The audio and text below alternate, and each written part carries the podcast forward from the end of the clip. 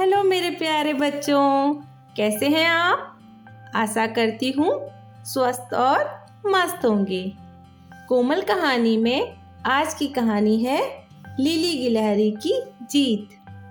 इस कहानी में हम सुनेंगे, खुद पर भरोसा करना ही जीत की पहली सीढ़ी है। तो चलो, बढ़ते हैं कहानी की तरफ़। एक घना जंगल था वहाँ एक प्यारी सी गिलहरी रहती थी। उसका नाम था लिली। लिली का नेचर बहुत फ्रेंडली होता है, इसलिए उसके बहुत सारे दोस्त भी होते हैं। एक दिन दोपहर में लिली खेल रही थी।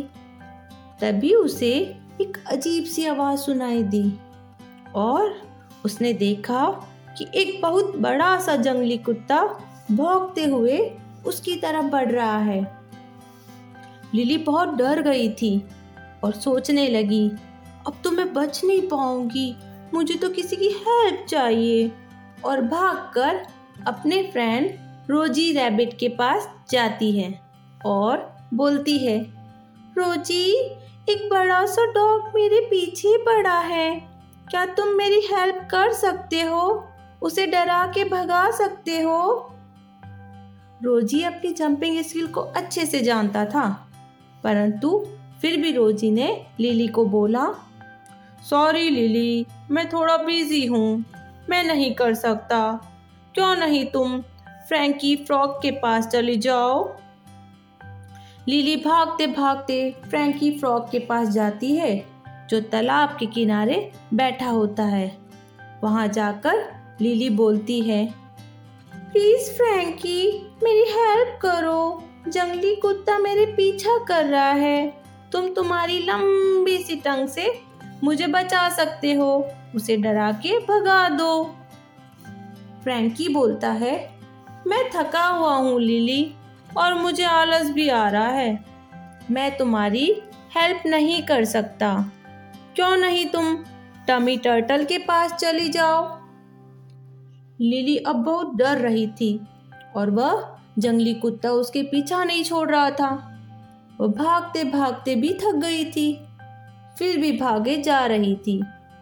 भागते भागते लिली टमी टर्टल के पास जाती है और बोलती है, टमी, जंगली डॉग मेरे पीछे पड़ा है। प्लीज़, क्या तुम तुम्हारी खोल में छुपा कर मुझे बचा सकते हो? प्लीज़ मेरी हेल्प कर दो।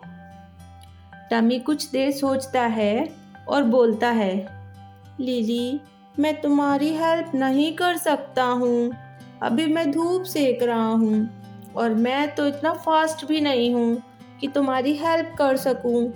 शायद तुम्हें किसी और फ्रेंड के पास जाना चाहिए हेल्प के लिए। लिली एक दोस्त से दूसरे दोस्त की तरफ़ भागती है हेल्प के लिए। पर कोई उसकी हेल्प नहीं करता। लिली बहुत दुखी होती है और बहुत डर भी रही होती है, क्योंकि वह जंगली कुत्ता अभी भी उसके पीछे भाग रहा था।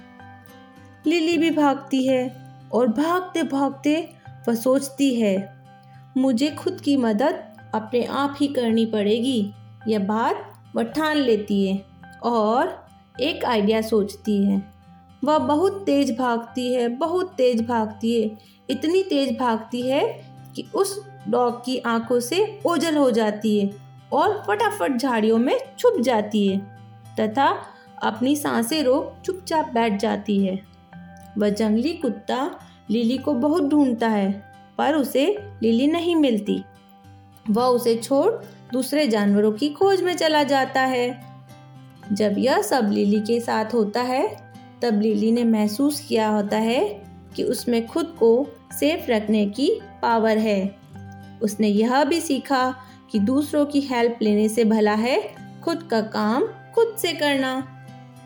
इस कहानी से हमको यह शिक्षा मिलती है बच्चों कि दूसरों की जगह हमें अपने आप पर भरोसा करना चाहिए।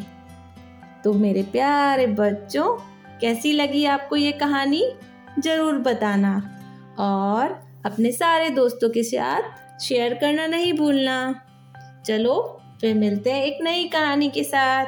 Bye bye good night